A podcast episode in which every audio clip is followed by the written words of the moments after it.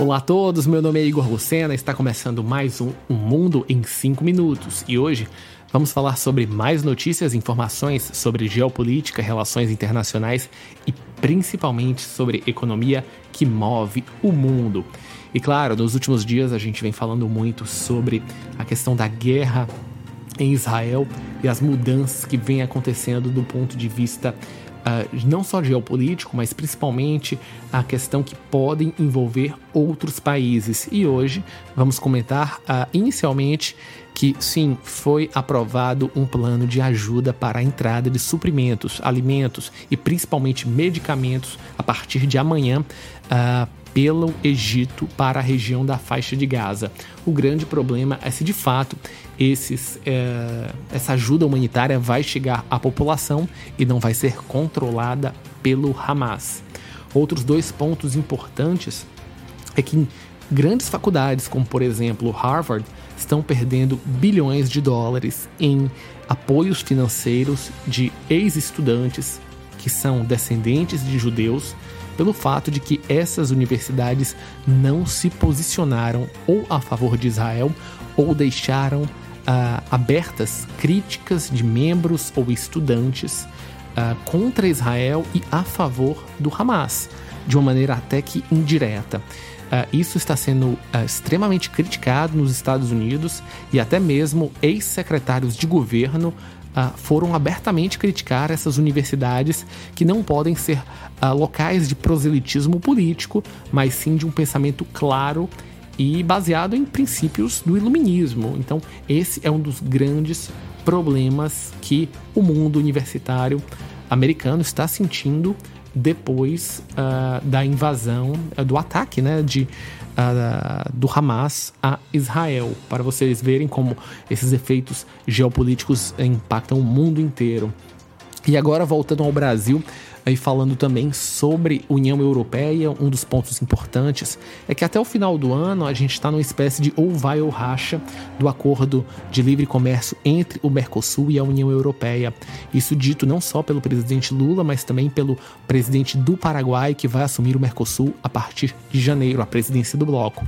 Entretanto, tivemos hoje uh, um indicador positivo, que foi a aprovação no Congresso, pelo menos na Câmara dos Deputados do Brasil, da entrada da Bolívia dentro do Mercosul.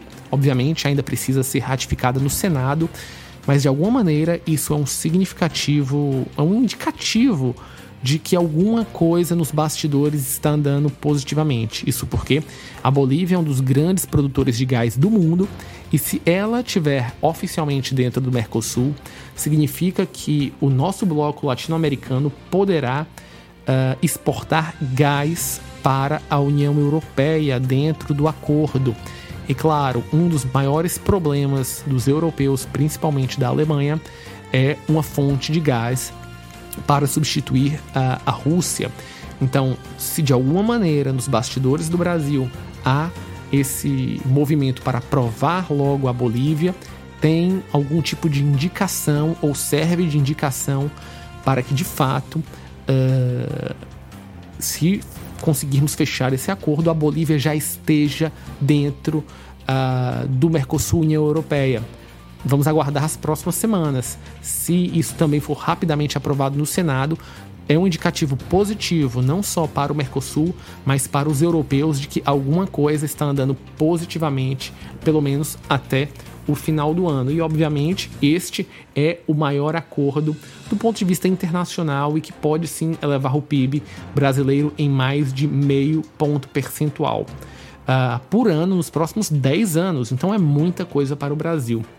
E um último ponto, pessoal, que a gente ainda vai falar hoje é que economistas não descartam uh, que os juros dos Estados Unidos possam subir em dezembro, depois da fala de Jerome Powell, mostrando que a economia americana ainda tem uma inflação resiliente uh, que os níveis de emprego estão bastante altos e que até mesmo essa situação no Oriente Médio uh, impacta negativamente as decisões do Fed.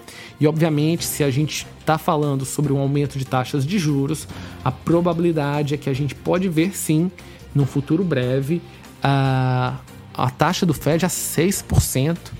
Isso teria um impacto muito grande na renda fixa no mundo inteiro e sim, uh, traria pressão para a saída de dólares no Brasil e talvez seja um dos impactos mais importantes do nosso país.